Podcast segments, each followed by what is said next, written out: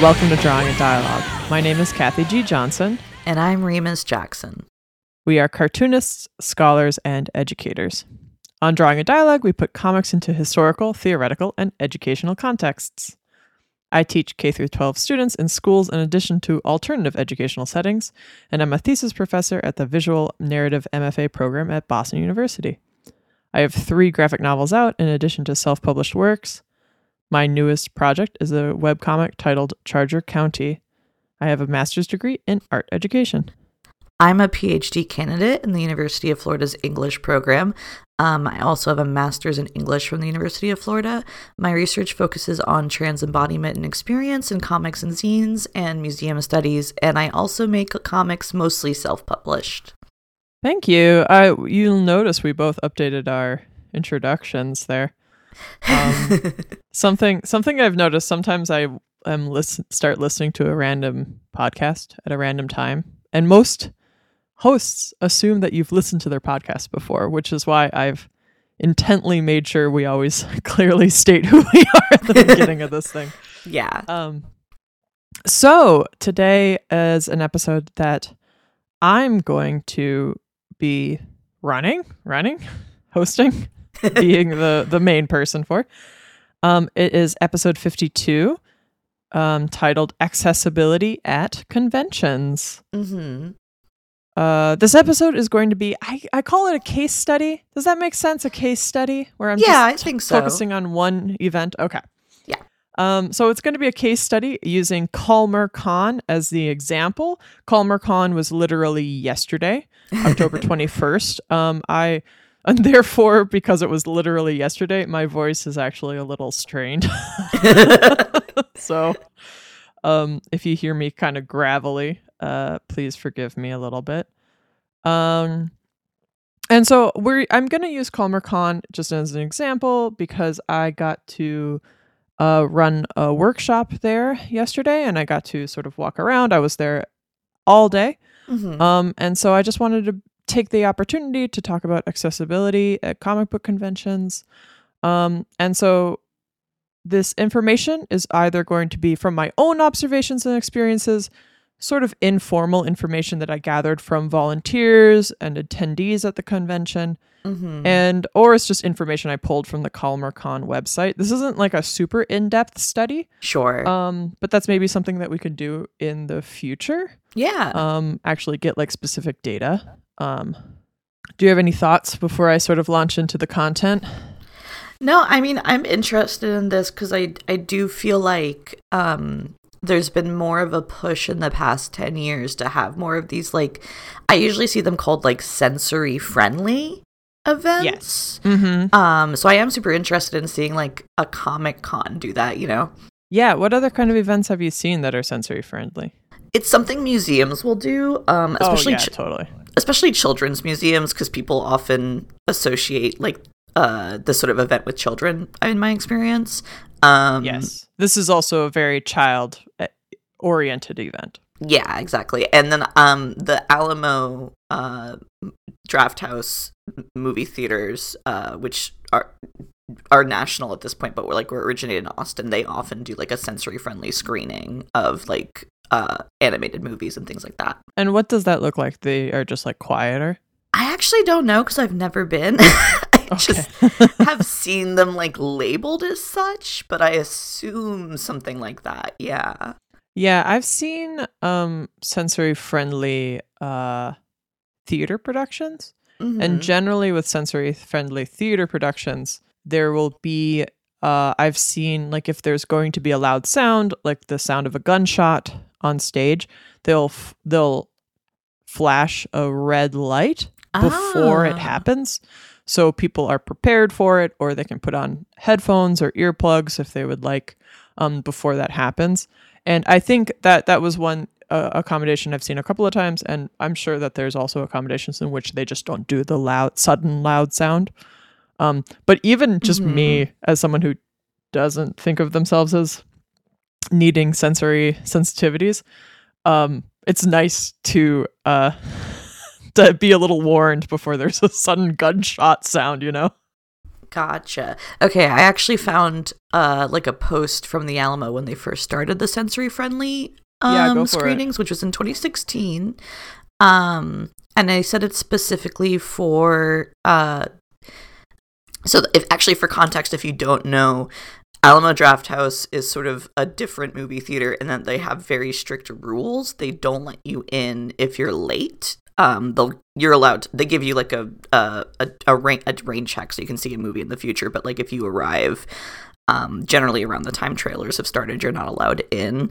Um, and they're very strict about like talking, moving, um, or like using a phone. Like they will just kick you out. Um, like they have like a no tolerance policy. So um the uh the sensory friendly screenings are to help it's uh, accommodate guests with autism and other special sensory needs too while also helping better fit the schedule of working parents. And they leave the house lights a little brighter so it's not like pitch black and the sound is turned down and they also allow people to move around the theater and come in late so basically just accommodating you know folks with autism who might need to be stimming right um so um Cool. that's the that's the that's the premise Yeah. Thank you so much. And that's uh, that's similar to sort of the accommodations that Calmer Con is kind of looking for. Um, so I'm going to launch into um, sort of the content as we're talking about accessibility at comic book conventions.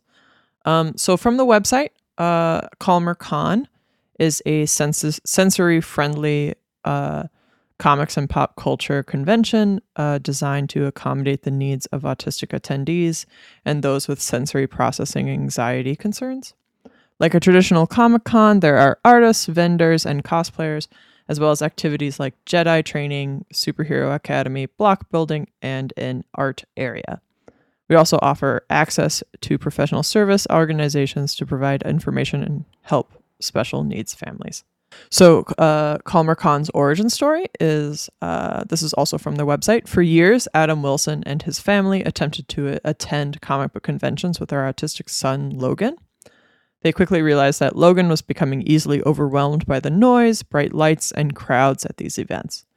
After contacting multiple event organizers to inquire about sensory accommodations for guests and being told that they didn't exist, Adam started a nonprofit called Calm Passion and put a team together to provide sensory reduced areas called calmer spaces for free at conventions. And actually, Mice, Massachusetts Indie Comics Expo, had one. yeah Soon, the Calm Passion team uh, decided to hold the first sensory friendly comic convention called CalmerCon in 2018 in central Massachusetts. Subsequent events were held in Massachusetts and Florida in 2019 and 2021. mm-hmm. So I actually thought this was the first one until I read this, but um, I think it was the first one done in conjunction with BCAF, aka the Boston Comic Arts Foundation. mm. Um, so BCAF also does mice, and I think they do a third convention. Um, so it, that's like a Boston area comic book art um, foundation, and our friend um, Zach is he the executive director of it? President? at this point he might be hold on I, I think I, I just can't remember his title. I know he's the top the top guy now. yeah i don't know his title offhand but he is Let's just call yeah. him president. He's the president. Our friend Zach Clemente. If you know, if you if you've been around indie comic conventions, you've probably met Zach. Mhm. And so on the Comic Con's website, they also talk about how um, they have a collaboration between Calm Passion and the Boston Comic Arts Foundation, which is a nonprofit charitable organization. And BCAF's mission is to celebrate comics through art festivals, art gr- artist grants, and educational programming. So this f- convention was also very much for children, and I'd say families with children, but I'd say that families with children of older ages were also there. okay Um, and we could talk more about this later. The idea of that accommodation and sensory friendly things are often sort of geared towards families with children. mm-hmm. Um, okay, but let's actually get into the actual day of the convention. So that's what Yeah. CalmerCon is. Um, so the actual day of the con was October 21st, 2023, on a Saturday. It was held at Meadowbrook School in Weston, Massachusetts. And I didn't know this. So this was a elementary school. hmm Weston, Massachusetts is one of the richest towns in America. So Oh wow. I had no idea. As we were driving it, I was just trying to find a restaurant, so I googled it, and I was like, "Oh, they it is the one of the richest places in America. It, their um, houses on average are four million dollars. Oof. Um, that's the average, right? Yeah.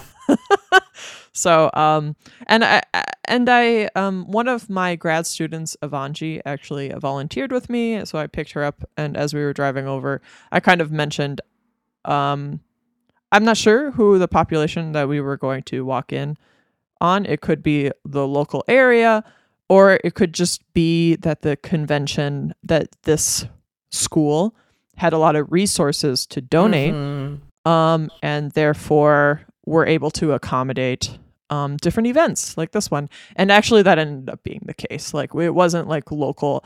Um, most of the families that I talked to had driven over an hour Wow. to come to the event, coming from different states. Um, so um, just from my own uh, experience, it didn't seem like it was the local community. However, New England, I feel like Massachusetts, New Hampshire, Rhode Island, we all kind of that's all kind of quote unquote local for us. Sure. Yeah. but it wasn't like the people in the four million dollar town. Mm. Um, so around 300 people registered for the event, but it was unfortunately a rainy day, so only kind of a fraction of those people attended. Um, there's also probably a variety of reasons for why people did not attend. Um, the convention did require pre-registration, um, and it was also the convention was also designed to have two sessions, a morning and an afternoon. So this is from the website. Our mission is to create a calm and accommodating environment where everyone can fully enjoy the festival by dividing the day into two duplicate sessions. So the morning and the afternoon were all exactly the same. Gotcha. We can allow a greater number of participants without compromising the comfort of the space. Um, during each session, you can expect the same range of carefully curated programming designed with sensory friendly considerations in mind. We encourage you to either select the morning or afternoon session when re- registering for Comic Con, but not both. Um, this will allow us to maintain a comfort, comfortable and inclusive event for as many attendees as possible. So, it well, the convention was free. There was you could choose to donate either five dollars or twenty dollars, um, but otherwise it was free to register. So they but they did require pre-registration, so they knew how many people were planning on coming. hmm Um, but again, like sort of part of accommodations also includes flexibility. Right. Um, so they probably also weren't, pl- even though it was raining, and that was probably a big reason for a lot of people not to come. There's probably a lots of reasons um, why someone would not choose to come that day. yeah, I was just I was thinking like um just in my experience, that's sort of the way with like uh disability focused events like you have to expect the fact that disabled people maybe not may not be able to do it the day like at a set time Yeah, or- you don't know you what know. you you're gonna wake up. You don't know what's gonna happen that day. yeah Yeah, so I'm sure that it was uh, totally understandable that not, Mm. not everyone came. Um, so we had 300 uh, people register, um, and the morning session was lighter attended than the afternoon, which also kind of makes sense. Mhm. Um, with maybe about 60 families or so participating, and that was sort of a guesstimate from a volunteer I was talking to. Um, the af- Sure. afternoon session had more, and I didn't talk to anyone in the afternoon, but I don't know. I'm guessing like 100 families. So it might be interesting to get that hard data later on. Um, and another thing is that there was also an hour long break for everyone in between the two sessions. yeah So there was a morning session from 10 a.m. to 1 p.m., so it was three hours. And then there was the afternoon session from 2 p.m. to 5 p.m., so another three hours. And then there was hour long break for everyone okay um, which is honestly incredible. Like I, Yeah. I, I was thinking about part of why I was like, I, I was planning on volunteering for this uh, convention, Mm. but I was talking to re- like a- after we recorded our SPX um, recap, where that was an incredibly long day for both of us, Yeah. and we were both exhausted.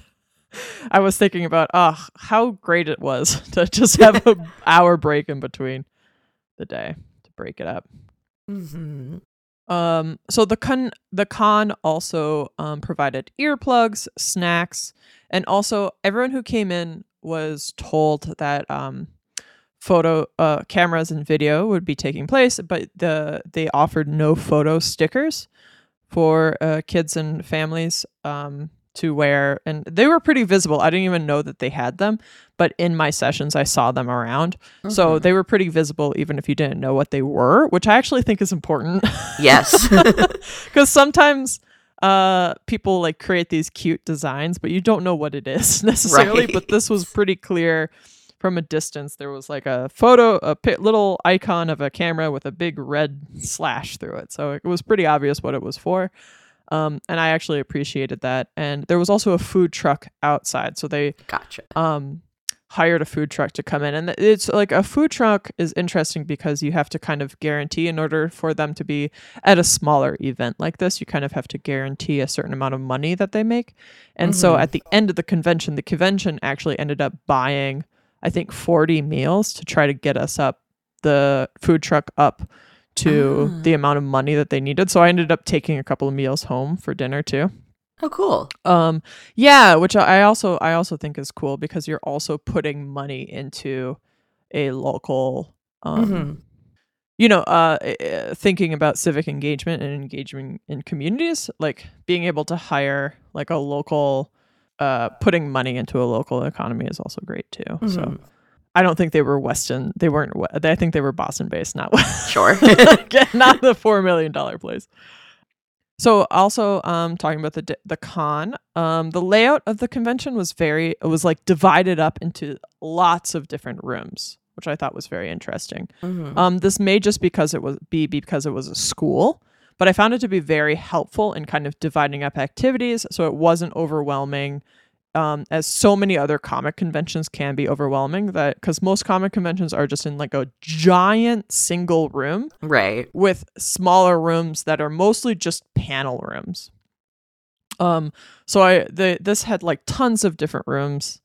Um, and so it was divided into two different floors. Um, Mhm. so there was an artist alley, and the artist alley only had eleven exhibitor tables. Um, Okay. a few uh artists, independent artists who had like their graphic novels and comics. Um, a few like superhero artists with like some um like prints, like fan art prints, stuff like that. Mhm. And then like a bookstore, a local bookstore, and then there was also a um just like a hobby store. So they had like Pokemon stuffed animals and that kind of vibe. Cute. Yeah. It was like a perfect it was like a great little range of exhibitor tables. Um and then there was Jedi and superhero trainings. So have you ever seen like a Jedi training for children?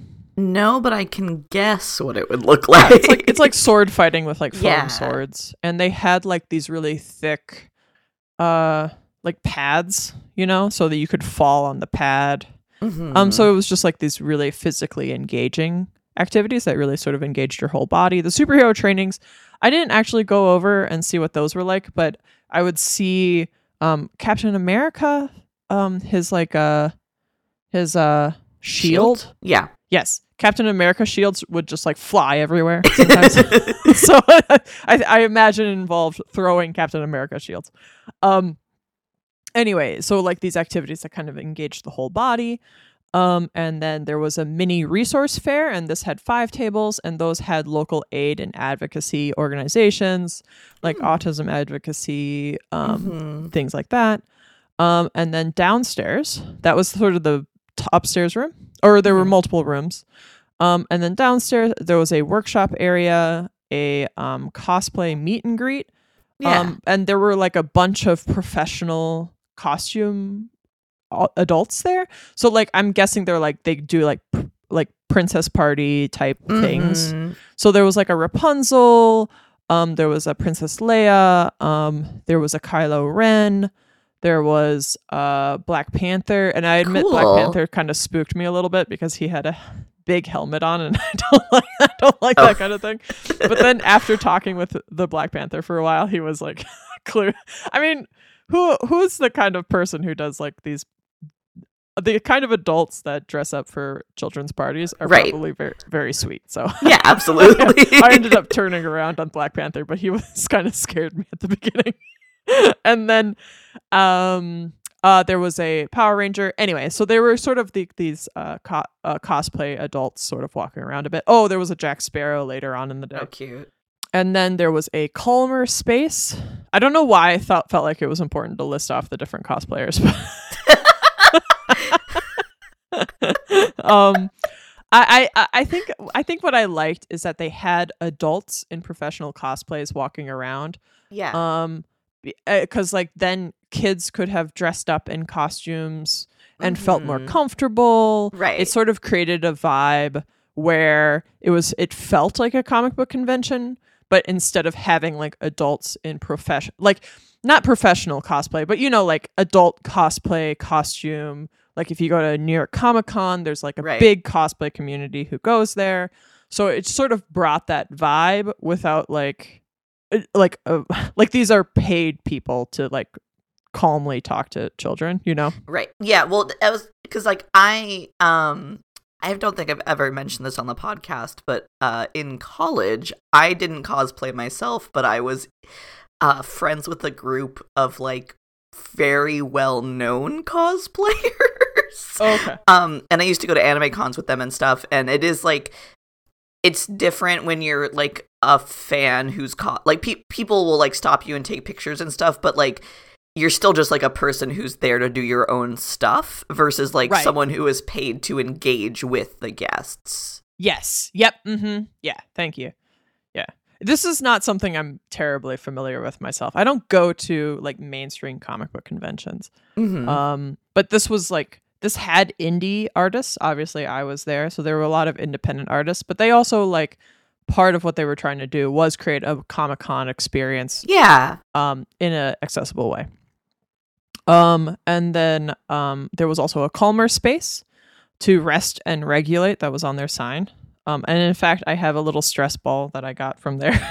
that I'm squeezing right now. Hell yeah. Um, and then there was a Pokemon Club, which was the rowdiest room. of course. Played like Pokemon card game, and then uh, I, there was a brick room for building Legos.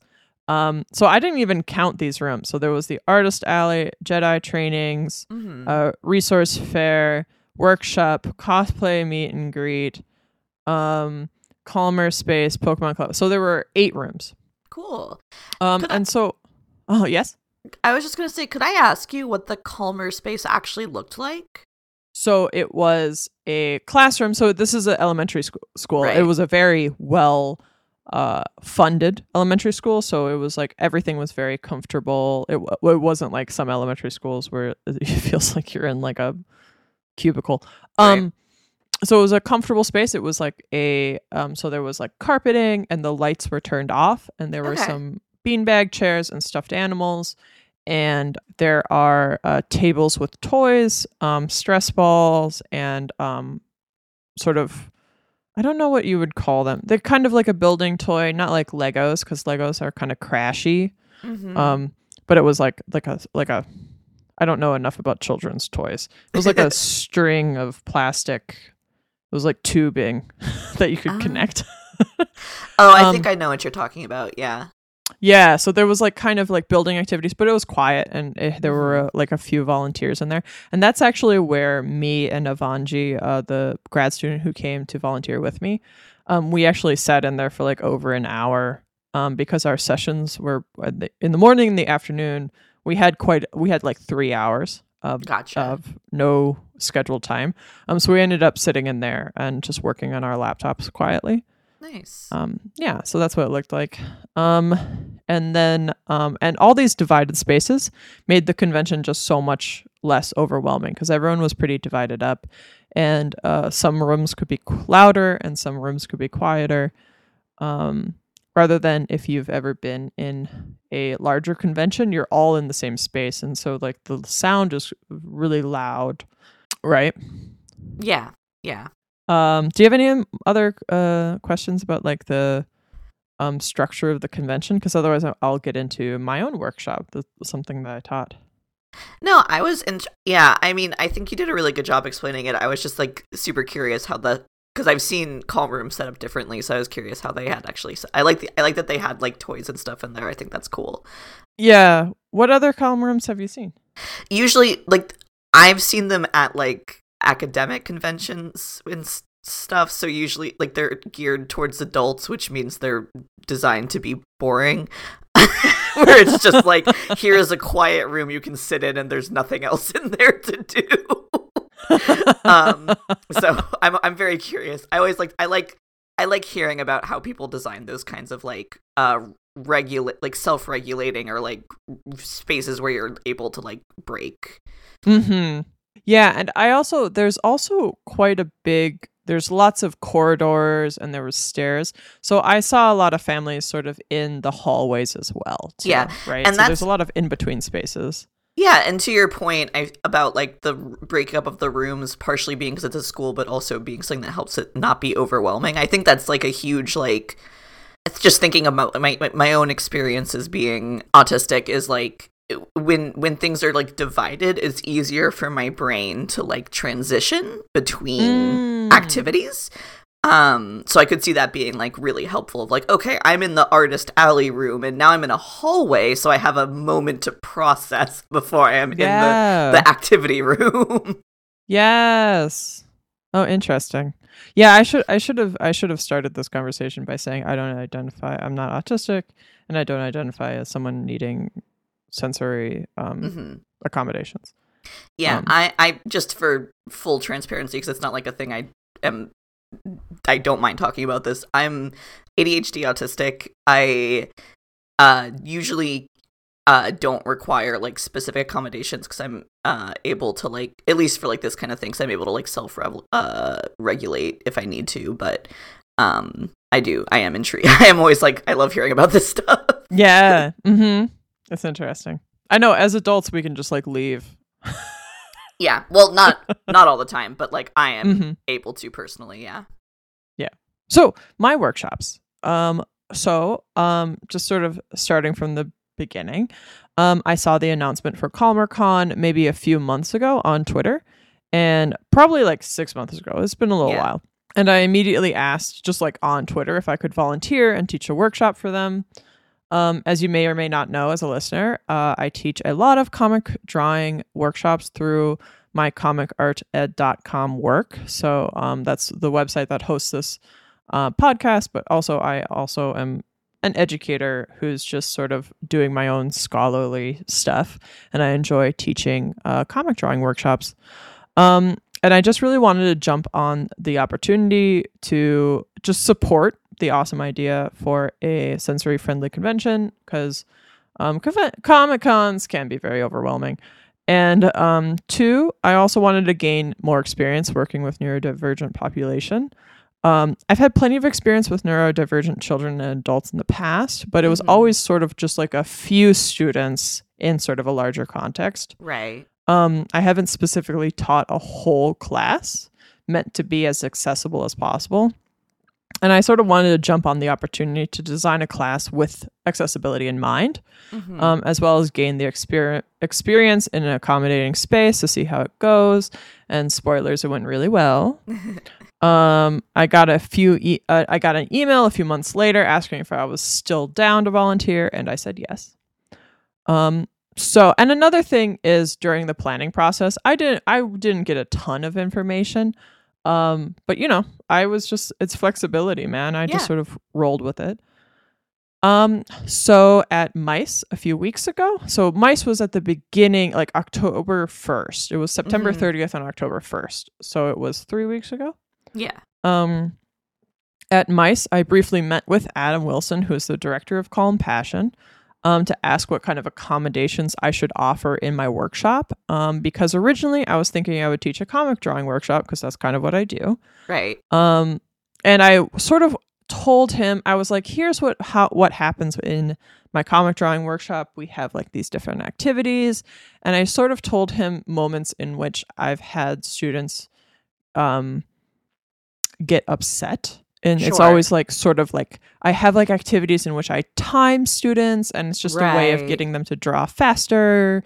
Um, and a lot of students, it comes off as like fun and goofy, but sometimes it can be a little upsetting if you want Right. to sort of finish something.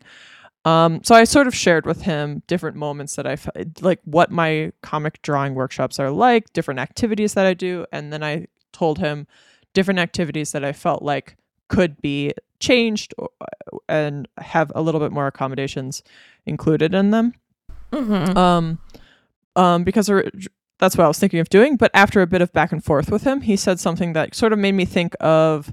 Uh, I was like, "So, what are you looking for?" And Mhm. so he said something that made me think of a YouTube activity that I filmed in the past. So this is from 2020. Um, back when we were doing, I was did a bunch of kid art activity videos in 2020 when the pandemic was first star- starting out. Um, so I had a video, I have a video called "Making Our Own Superhero Costumes: Recycled Art Kid Activity." Mm-hmm. Um, I'll link the video in the description for this podcast. Um, and I scrubbed through the video showing him what it's all about. Um, and he loved the video and he um, loved the idea of making superhero costumes because then he could schedule it right before the costume contest at the convention Mm. because then it gave kids the opportunity to join the contest. If they didn't think, if they came to the show and saw other people wearing costumes and wanted to join them, Yeah. going to my workshop would give them the opportunity to make something um, and then they could join the costume contest and the costume contest was really everyone got up shared who they were um, and everyone got a prize so it wasn't like Aw. a contest Right. um, uh, so that's what we planned on um, and i sort of want to highlight this moment because it shows sort of just in a really important part of civic engagement if you are going to be engaging in a community outside of your community Mhm. a lot of the time volunteering can be kind of problematic and charity can be problematic because it sort of foists on a community um, whatever the idea that a volunteer has and what they think a community needs right. so if you're planning on doing charity or volunteering in a community outside of your own, um, it's important to ask what the community actually needs before you volunteer. Um, that way, what you're doing is what they want. right. so even though like I really love to do comic drawing workshops, like I, I love to draw comics, I ended up doing like a small um, and I'll tell you what it is in just a second, but like a small costume workshop right. um, with the students um, because it's more like it more fit into what they wanted to do. So Yeah, and I think that's huge because I think the way that um I mean one maybe one day we can do a whole episode about like the history of charity and where it like comes from in the United States particularly because it is interesting. Um but it it can be a relationship. It often is frankly a relationship that is like an outsider um Yeah. and and it's very like paternalistic, right? Of like I, as an outsider, am observing a problem and I have the solution that you couldn't come up with. Um, instead of listening to the community, which, spoiler, the the community that has the problem knows what they need, like always. So, and like they are probably also already working on it. So, yes, uh, it's better to find people in that community and see what they're doing and be like, what do you need that I can give you, right? yes, yeah, and it is important. It is. I also know, um, listening to disability advocates Yes. that talking to a caregiver. So I was talking to the parent of right. a neurodivergent child is also like not ideal. Like ideal, you're working directly with disabled um people. Yeah. To ask what they need. Um, but uh, but this one great. So yeah, I mean, my my guess is that there are probably actually disabled people involved in the organizing of yeah, I'm not con- out here asking asking people for their diagnosis, so I don't Right. know exactly. who- uh, the caregivers that I was talking to. I don't know who like their diagnosis, and it doesn't matter. Yeah. doesn't matter. Totally, totally. But yeah, it it is a good point to raise in this context because that is um outside of the like just generally that is a very common um mentality that people have towards disabled people is that sort of paternalistic like I will do what's best for you. Yeah. Um even stuff as simple as like um feeling inclined to move a wheelchair user without asking them for consent um like that kind of stuff is people think they're coming from like a good place, but it is like infantilizing the disabled person. Don't don't don't touch people Yeah. never never touch a wheelchair user's chair unless they have explicitly told you that they want you yeah, to. I always ask. I always ask, um, especially if you're opening a door for someone, yeah. because people could be using the door to brace themselves. Yeah. so you never want to suddenly swing a door if they're holding onto it. Um, I always ask. I'm always like, Yeah. "Can I get that for you?" Yeah, And exactly. Sometimes I get yes, it. and sometimes I get no.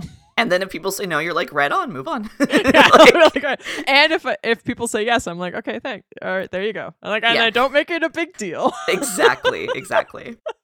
because I've also heard disability advocates being like, people like congratulating themselves. for No, it's a huge thing. It absolute people. Oh, I could talk about this for hours. We don't have to get into it, but no. I I want to I want to talk about it because I think um. I just I just want to sort of talk about my own motivation and my Yeah. own motivation is to be engaged in my community. yeah, right? To exactly. engage, learn, offer something that I can do for free. I don't work on Saturdays, you know. Yeah. And I had fun. So, Yeah. um so it's I- I just wanted to maybe uh talk about that and also talk about motivation and stuff like that. yeah, so. exactly. And by the way, as we're I'm recording this podcast, I also asked for permission to talk about the on the podcast. So No, that's good. I'm glad that you. I like. I like having that clarified because I think in our in our uh, uh con- creating content driven internet culture, people often sort of just assume it's okay to talk about anything and, mhm. uh, without like actually consulting the people involved. um talking to Adam, the director of um Calm Passion, Mhm. um he specifically wasn't able to uh, he was unable to offer much specific guidance for me as an educator so i was asking Mhm. like if there are specific things that i should uh, create in accommodation for students i mean and also that's kind of my job as an educator right so i was just wanting to see if he had anything specific but he didn't really like i, I my suggestions were i could talk quieter um because i normally am very loud because normally Right. classrooms can be very loud um so and he he said all, a lot of the suggestions i made he said that sounds great i kind of liked how positive he was it was really fun to talk to him Mhm. um and the type of accessibility and accommodations they would like so um i went with my experience and guessing what kind of accessibility changes that i should do to my teaching style Mhm. um, so I um created so in my head I was thinking, okay, I'll be quieter. Um, and sort of what ended up being the biggest thing that ended up being really great is I was like, okay, if we are going to be doing this activity, and the activity had a lot of steps, right? It Mhm. has a lot. So I can just go over the activity really fast now. yeah. Um, it's titled, and I'm going to make by the time this podcast comes out, because it's going to come out in a couple of weeks. I'm going to make a blog post that has all resources and photos. Um, again, photos that were taken with consent, and I sh- told I would share on the website, and they said on my website, and they said that was good. So I'm going to share some photos of how the activity went, and I'm going to share all sorts of resources for this activity. So um, if you're interested, um, you should be able to find it. But the activity is called Being Our Own Superhero Recycled Art Workshop. And I have the step by step guide. Um, and it is in this all ages workshop, students will have the opportunity to brainstorm their own superhero identity, design a symbol, then create a simple cardboard and paper costume. Aw. And I created this worksheet because I was thinking, what is sort of the most basic accommodation that I can offer? Is I can offer, um, if someone is hard of hearing or deaf, they would need steps written out for them, right? Because I Yeah. don't speak sign language.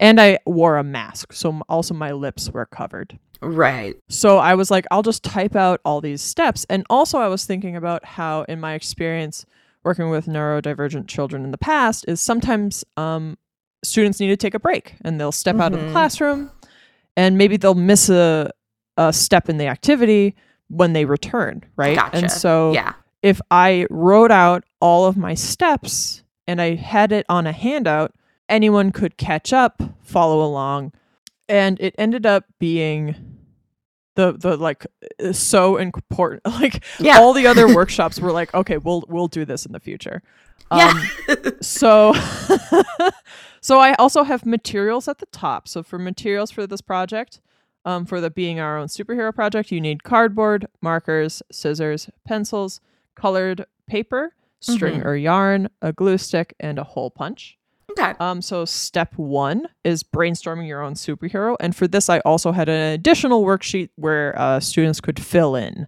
Okay. answer questions. Um, and the uh, on the worksheet, you brainstorm your own superhero identity by answering the questions: What superpowers do you want? Mhm. What colors do you want? Um, what is your superhero name? What shape do you want? And what is your backstory? So, for I have two examples on the worksheet. I had a Spider Man, Miles Morales is Spider Man, which is key, and um, Batman. So, for Miles Morales, he has the powers of a spider. His colors are red and blue or black. Miles Morales is actually red and black. Um, his name is Spider Man. The shape is a circle with a spider on the Mhm. inside, right? So if you think about the emblem that superheroes wear on their chest, there's a shape and then something inside, right? yeah. And then so his backstory is he was bitten by a spider. Mhm. And then for Batman, um, his powers. I, I was like, I, I, had to Google what Batman's powers were because I was like, what do people say? So I wrote powers are intellect and martial arts. That is what people say. Like, sure. And then um, colors are black and yellow. Mhm. Um, his name is Batman. His shape is an oval, and then it has a bat inside of it. yeah. Um, and the backstory is he's a detective seeking justice because I was not about to say his parents were killed. Right. Um, yeah. But so I have, and so that's step one. And everything I just said is what's written on the step by step guide that was handed out. Mhm. So, and not even handed out, it was already on the table for Yeah. whenever people came in. So, what was important to that is that I have um, these questions to fill in. And then I also offer examples, and they're very clear examples. And I also had pictures, right? So Mhm. these are all things in which uh, if they have if there's auditory processing that is like Mhm. delayed or anything like that, everything is visually in front of them. Um, I made sure to print this off in color because actually I originally it was coming out black and white, and I was like, I actually want color because we're talking about color. yeah. So like making it very clear and direct, um, rather than uh, having to do like leaps of logic, right? Having Yeah. it just very clear. And I could see with some students, I was like, so I need a shape, and I pointed to the oval with Batman, and I was like, so Batman has an oval, and it was like really um helpful. yeah. Yeah. Um, so that's step one. And then step two is designing your own symbol. And then so the worksheet also had uh, empty space for uh, students to design their own symbol inside. Um, step three is cardboard. So I pre cut pieces of cardboard and I made sure it was thin cardboard. Mhm. And I pre cut it to about the size, like a little bit bigger than a regular sheet of paper. And so that way I could tell students to draw the symbol, draw the shape, because they had written out the shape and they practiced drawing the shape small. I said, draw the shape as big as you can on the cardboard. And that's really helpful because I've noticed um, with students having size, like it's, you can't just say Yeah. big. You need to have like a very clear, and I can't say 12 inches, right? Right. That's not going to be obvious to everyone. So, like, having it be like as big as you can actually worked with pretty much everyone. Being like, draw this as big as you can on the paper, on the cardboard. Like, they went right up to the edge. Like, it was just like very clear. Mhm. Um, so that ended up working out really well. And then we cut out the cardboard and a lot of the times, and another thing with a, a lot of the students is the students came with caregivers. So they came with parents, family members, uh, guardians. They came with adult caregivers. So a lot of the worksheets, and my guess is from the energy I was getting in the room, a lot of caregivers have already done homeschooling and like Mm, teaching with their mhm. kids. Like they were very familiar with teaching. yeah. And so like having all the materials spread out on the tables, having the worksheet spread out on the tables, there's a few more steps, but I can say for the first session, I ended up not standing in front of the class guiding anyone at all. Nice. I ended up not having to talk loud or project my voice at all. And because everyone was so self guided with the materials and the steps I had already provided. And then when I could just walk around and individually help with s- different steps, yeah. Um, it ended up being so great. Yeah, I was gonna say when you were talking about creating the steps that like one of the things that I have found to be really important in designing accessible, like at the college level designing accessible, is Mhm. like having that ability to self pace because that Yes. allows people to just you know like if they need to take a break like you said or if they take longer to process or if they go really fast and they get impatient if they have to wait like it accommodates all of those different methods of learning Yeah. And I and I showed that to uh the volunteers and they were like, "Oh, we should have done that" cuz they had a drawing workshop before my workshop mm-hmm. and they were like, "Oh, we should do that for the drawing workshop" because in the drawing Yeah. workshop, he was doing a big drawing in front of the class and Mm. then he would do a single part. It was sort of a step-by-step how to draw, like draw along Yeah. with me type thing. And so he would do a step and then he would stand there and wait for everyone to do that step and then he would do the next step. And so this process allowed everyone to do their own thing at their own pace. Mm-hmm. Um, and honestly, as a art teacher and like as a, a teacher, I have a strong teaching philosophy that I don't want to do. I want to offer students to be creative. I want Yeah. them to create their own artwork. I don't want them to just follow along with me or do a craft or a step by like Mm-hmm. it just like very everyone doing the same thing that is like not interesting to me it is not what art education is to me and so this activity wasn't even like they're creating their own superhero identities no one i i was like honestly like i was so into it. No one copied a superhero. Everyone invented Yeah. superhero. It was so awesome. Um although, let me finish the steps real fast and then we can keep talking about it. So then after they cut out the cardboard and a lot of the times the adults cut out the cardboard yeah. i brought because they were like little kid scissors even with adults adults with adult scissors it was still a little tricky to cut it's still a little tricky to cut cardboard. So i would say mostly it was caregivers cutting cardboard um and then um step four is colored paper. So they would cut out the paper glue it stick it on like do different shapes and then they can use markers to decorate the colored paper. And then uh string. So we put the string through like we made it so we could wear the emblem around your neck. So like Uh-huh. most superheroes have their emblem on their chest. It was just a way of having it on your chest without like um having it stuck to you or anything like that. So you could just wear it on your chest and take it on and off. And then another thing i did is that i printed off templates of eye masks that you could color and cut out and wear those. So i had like little eye masks and you would have an emblem on your chest and then you've created a superhero backstory for yourself too. So you have like a, a like a character that you can explain. And then um so that's the whole activity but it ended up being really wonderful and like and another thing that i think is important is i had a lot of steps. There's a lot of steps. You use scissors you use glue you use and that's important to me as an educator is practicing with scissors practicing with Right. glue using your hands for all sorts of things it just i feel like i'm i didn't want to i simplified i mean it's a simple activity in the sense that it's it's cardboard and paper Sure. Yeah. it's not complicated materials but it, i didn't simplify the activity from the video that i had made Right. because i want everyone to have the opportunity to use all these different materials Uh, like i just feel like that's important to me as like an educator to Mhm. practice different skills. Yeah. so that was the activity and it ended up being really awesome. I have all sorts of photos of different kids and they're different. There was like super kitty and like, um, i mean i feel like super kitty classic um, and then space kitty. There was a space kitty um, there was i can't remember there was one character that was like a drawing that had come to life so her name was like sketcho i believe Whoa, that's so cool. Um, yeah. So like everyone had come up with their own characters, and it was just really creative. It ended up just being really, really awesome. Yeah. It was really awesome. Like, and another thing is, I'm so used to someone getting dysregulated, and Right. no one got dysregulated.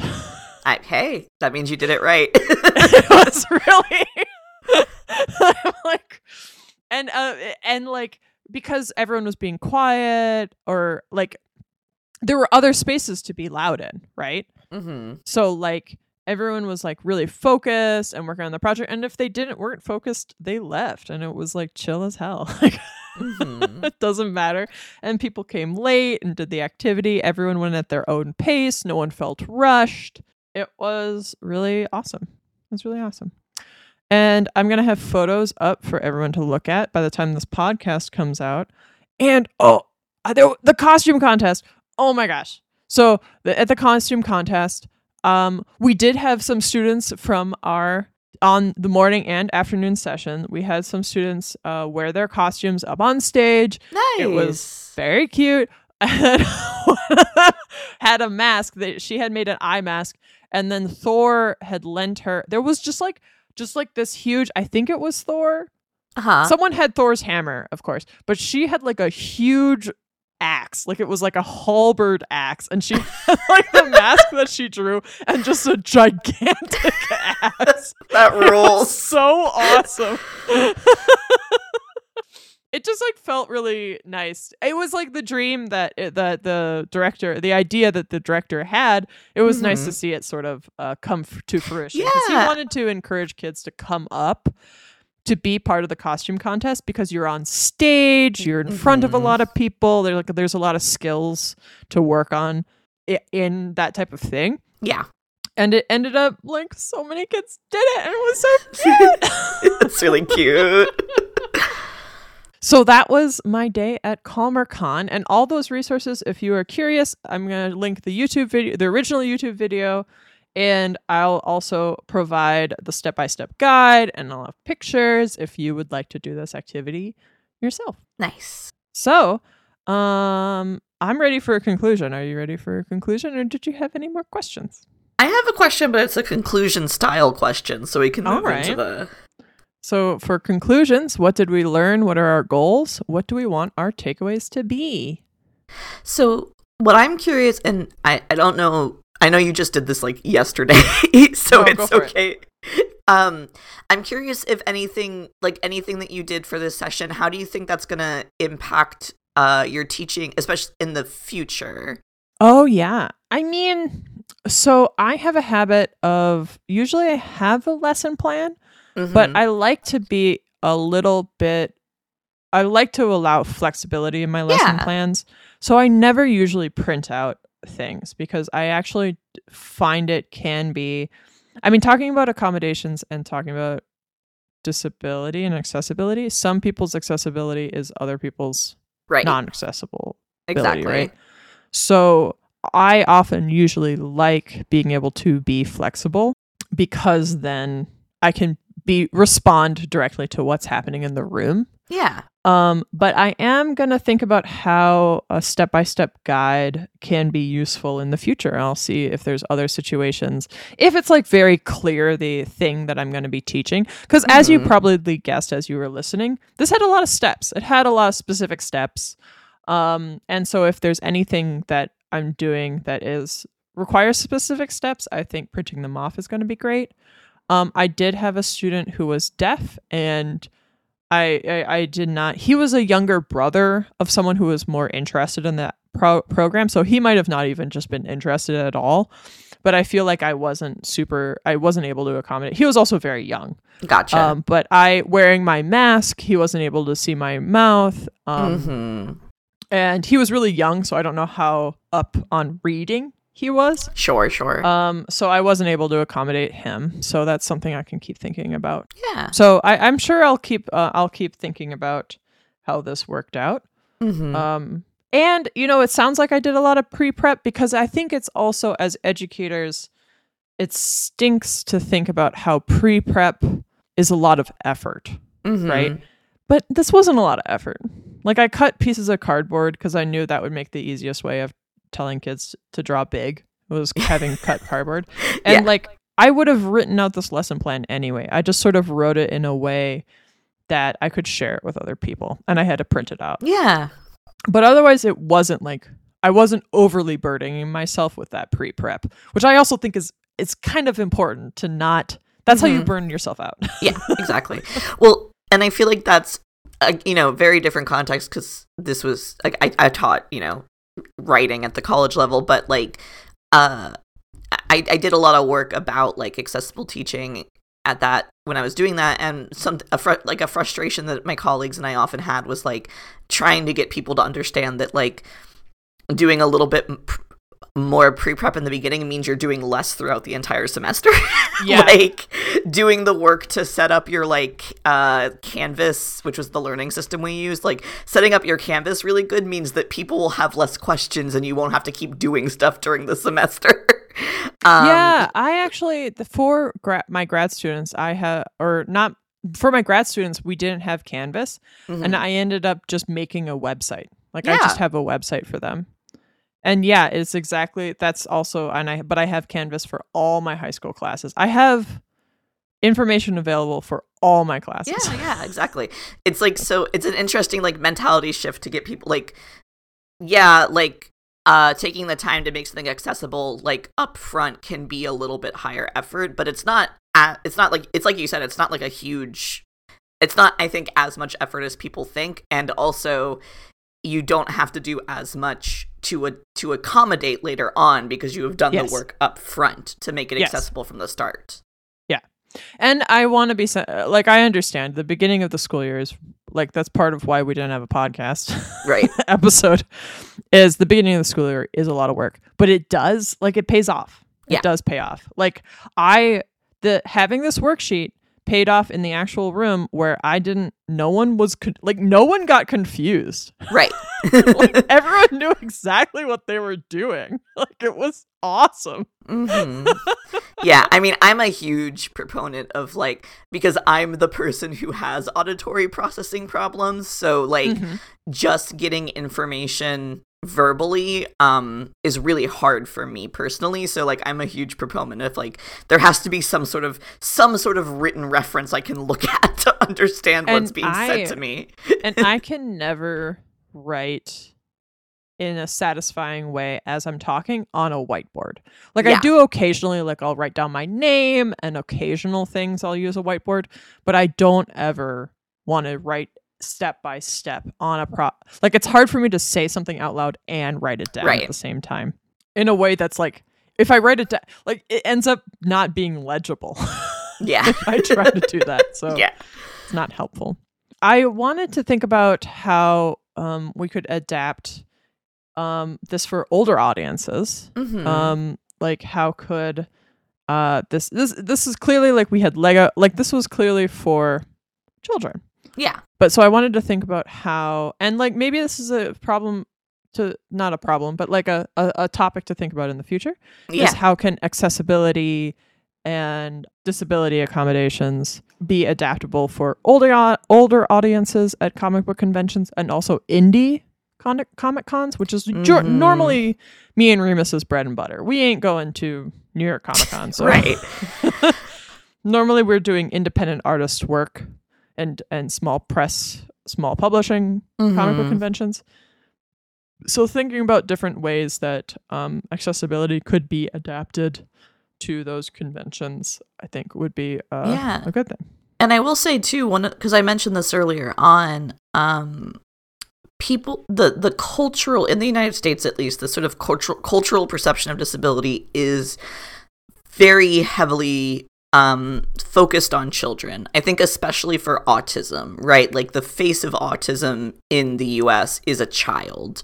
Um and autistic adults there's basically no resources for autistic adults it's as if people think that when you turn 18 your autism goes away forever um and i think like something that i think I, you know thinking about like adapting this sort of thing for older audiences like for folks that are involved in cons like and you know if you have an audience that skews more like you know mostly adults like you do still need these spaces because like there are Yeah. autistic adults there are neurodivergent adults and not all neurodivergent adults are able to self-regulate or like you know like what we were talking about earlier like i i'm able to go i'm able to say oh i can tell that i am getting overstimulated. Let me go take a Mhm. break. But that's not you know like it, autism it, it it's you know the ways that people's neurodivergence exists is you know some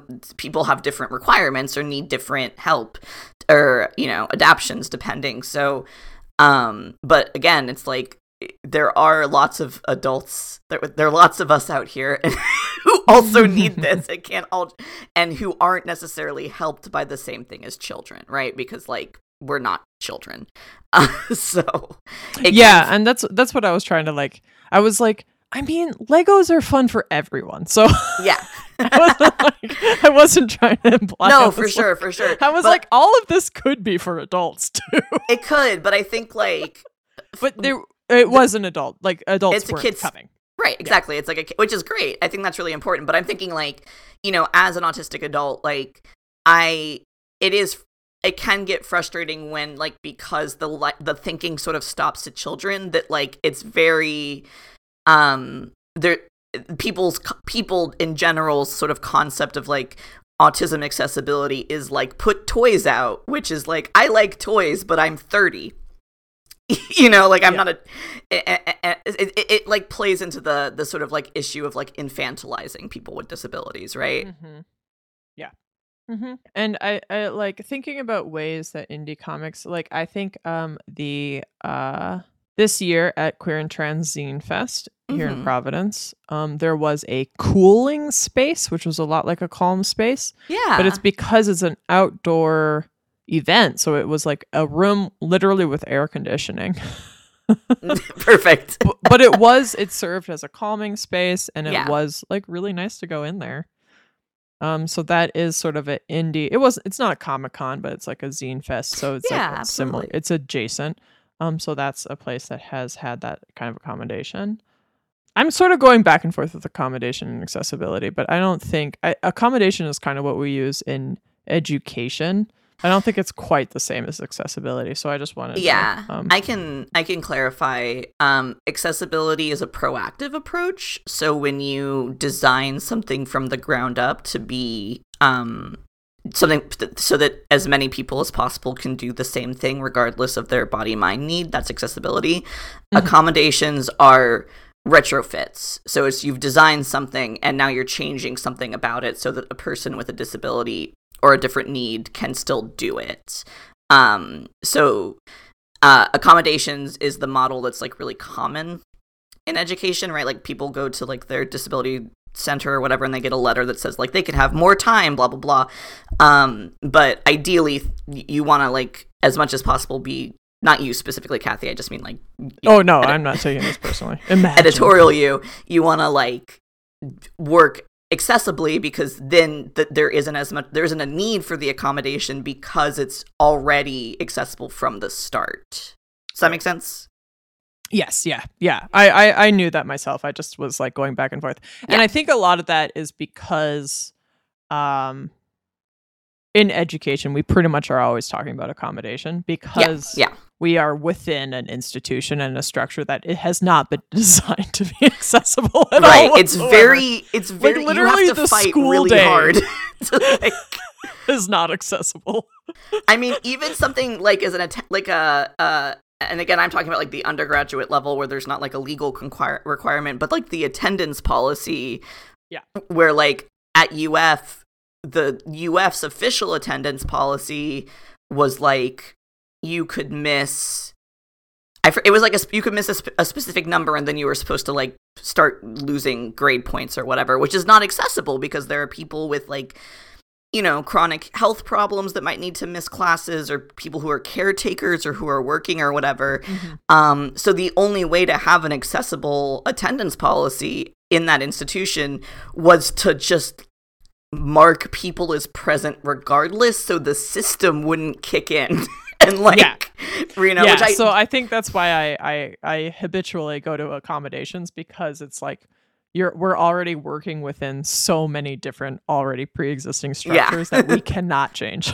exactly unless you can lie. But the, the, it's different. You know, you can't like do that at like this the when there's minors. Obviously, when there's eight, when they're 18 year olds, I'm like, I don't care. I'm just gonna say you're here.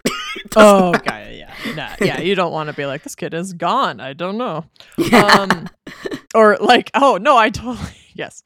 Um, but yeah, so that's why I habitually moved into accommodations uh, while, Yeah. while I was talking. But accessibility is sort of was the idea of the ground up for Yeah. this for this yeah, project. you were designing an accessible activity. the activity and the entire con- convention itself. Yeah, yeah, So it, it had and and and by that I do mean like in a regular class in a regular classroom my day to day it is not okay for a student to walk out. right, Like it would it would cuz I am responsible for them and I need to know where they're going. Like I right, need to know what's exactly. going on. And I'm also responsible for a lot of other minors in that room, right? Mhm. So that's what I mean by it's not just my pr- activity, but it was also the convention itself Exactly. because there were adu- there were adults, volunteers everywhere, right? and it was a space that was designed to allow people to walk out if they needed to. Yeah, explicitly designed to allow free mobility, yeah, Yeah. yeah. That's and a- uh, that's just one example of also all sorts of other things. Yeah, no, that's a huge that's like a huge thing and that's kind of what I was thinking about earlier too when I was like how could you adapt this cuz like like you know th- that's the difference is it, it is a clear difference when you're in a space that has been di- designed to be accessible versus like when you're trying to do your best in a system that is actively aggressively against that. yes, exactly. Exactly. And I think moving forward thinking about it, I'll be more cl- I'll be more careful with when I say accessibility versus when I say accommodations because that is very accommodations is very much where a lot of people are working within. Yeah, yeah. Um so I don't think we have and oh sorry. Thank you so much Remus for letting me talk about uh Calmer Con Oh, yeah, of course. with you. This was really fun. I I'd want to keep thinking about accessibility, something that we didn't Mhm. um, uh, something uh, that I had thought about. Um, I guess we're gonna keep talking about conclusions b- briefly. Um, like I think SPX, it was like such a long day. Some of these days are 10, 11, 12 hours. Um, just like such a long day. Um, and which is very exhausting. Um, and, and then another convention recently that I was thinking about in terms of accessibility was FlameCon. Have you ever been to FlameCon? Yeah, I went. I can't remember if I've done it twice or once, but it was when it first started. Right. Yeah. So I did FlameCon 2023 this year, hmm and I probably saw m- the most like visible like mobility aids that I've ever seen at a convention before. Cool. It was it was really cool. Like I probably saw s- m- the most canes I've ever seen. hmm I, it was really awesome. yeah, I mean that's. tr- I think, and it's not always. You know, I know like with com- a comic, especially like small press or like Zine Fest, like you're often kind of at the mercy of what space is available to you in the first place. Mhm. um but a lot of a lot of spaces are not physically accessible right um especially for Mhm. like wheelchair users or people who use canes or people who have like service animals right so Yeah. hmm Yeah, that's a completely different conversation. I just Yeah. wanted to be like that was something I like noted. yeah that's super FlameCon, cool Is that I, I saw a lot of more visible, and I'm saying visible specifically, like a lot Yeah. more visible uh, disability, which was awesome.